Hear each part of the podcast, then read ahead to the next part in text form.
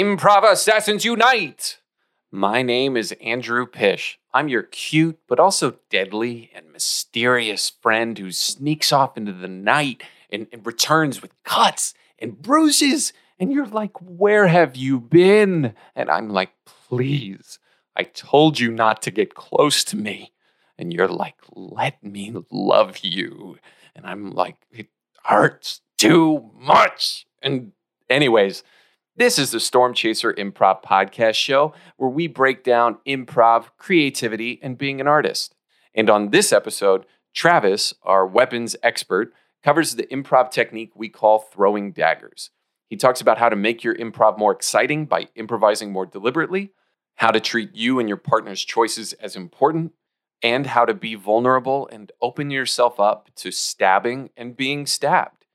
So, all you improv assassins better listen up because it's time to sharpen up your improv. You're listening to the Storm Chaser Improv Podcast Show.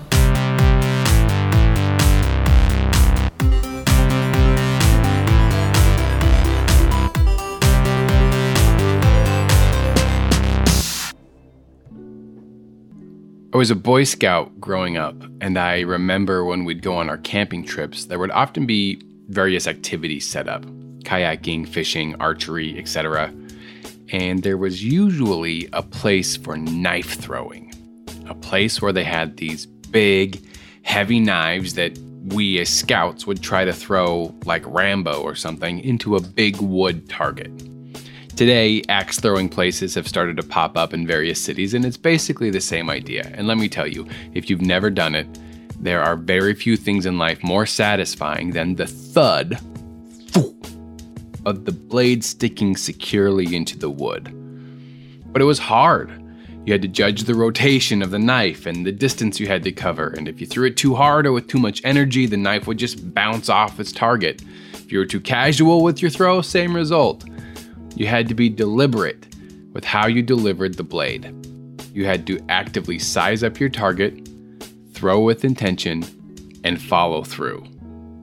When our coach Jet Eveleth first introduced the term throwing daggers to us as improvisers, she painted a picture of ninja assassins delivering meaningful blows one at a time, measured and deliberate, not just spraying bullets around with a machine gun, but one dagger at a time, delivered with an intent to kill.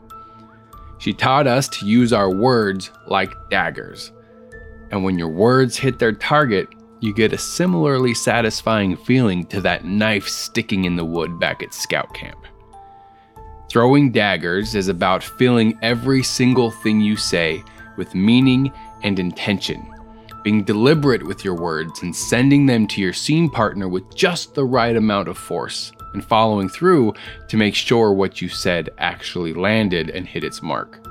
It's the opposite of the word vomit and the run on sentences that adrenaline usually brings to a scene. When you're throwing daggers, not a single syllable is wasted, nothing is extra. It's a great way to heighten the stakes of your scene and cut right to the juicy stuff. It's a lot like throwing the knife at scout camp. First of all, if you rush the process, your dagger won't land. You've got to take in your target, your scene partner, or more specifically, the character they're playing, and discover how do you feel about them? What's the relationship? Then you grab the dagger, feel the weight of it. Is it sharp enough? Pick the words carefully and consciously, and then calculate what's the right amount of force to send it with. The intention is simply to affect your scene partner as efficiently as possible. Give them something big to react to in one single line. And then follow through. Make sure it's stuck. Did it land? Listen, make eye contact, and make sure what you said has had an effect. And open yourself up to the response. Throwing daggers is as much about what you're not saying or doing. Every unnecessary word or movement will suck power out of the dagger. So trust that that one line is enough. Travis, can you please give us an example or two of what an improv dagger might sound like? Of course I can, random voice. The obvious place to go is to drama or even melodrama. Watch soap operas. They're throwing daggers all over the place. I might enter a scene with Pish and say, Paul, it was me. I'm the other man. Or, I can't marry you. I'm in love with your sister. And these are concise, powerful statements that will for sure give my scene partner something to react to daggers. And because we're talking daggers and assassins, the go to move is going to be to say something that will hurt or shock the other character. And that's great. Pain causes stakes and tension and drama, and that's wonderful stuff. But just remember that there are other ways to throw daggers too. My uh, husband won't be back until 10. Or, no, you have the last slice. Literally any phrase can be a dagger if it's thrown with a specific intention. Unless, of course, your scene partner isn't willing to get stuck. If I say, No, you have the last slice, and Anastasia goes, No. She grabs the slice and takes a step towards me. Let's share it. Then she has let the dagger land and affect her before throwing a dagger of her own back at me, and now we have a scene. But if Pish says, Wow, you've really put on some weight, and I go, Huh, oh yeah, I guess so, then I've denied the dagger. I've become the little kid playing cops and robbers who says, No, you didn't, you missed me, after being shot. Nobody wants to watch a fight between Mike Tyson and Superman. And nobody wants to watch an improv scene where the characters aren't vulnerable and movable. In our recent interview with Paul Valancourt, he described it as being willing to lose the scene. You gotta let the dagger stick. And this is bringing me to another point that probably deserves its own storm chaserology, but it's the old improv idea of trusting your scene partners and treating them like geniuses. Because I know if Pish says, Wow, you've put on weight, he said that on purpose. I know he's throwing a dagger and he's throwing it for a reason. If I don't let it stick me right in the heart, which it would, by the way, I'm very sensitive about that, then, then it's a slap in the face to Pish as an improviser. And not the good kind of slap in the face to an improviser. Basically, it's a denial. It's it's a no. And we don't say no in improv. But listen, when you start to treat everything that your scene partner says and does as a dagger, then you can really start having a lot of fun. Tosh may walk into a scene looking happy, do a finger gun at me, and say, Great weather we're having, eh? And even the most empty of lines, like Great weather we're having, can be a dagger if I let it land like one.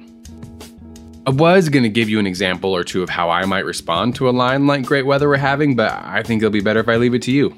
It's your homework. You've got homework now. Deal with it. Daydream a series of responses to that line Great weather we're having. Imagine you're in a scene, your scene partner throws that seemingly boring empty line your way, and let it land like a dagger. Respond emotionally as if that was the best line they could have ever sent you.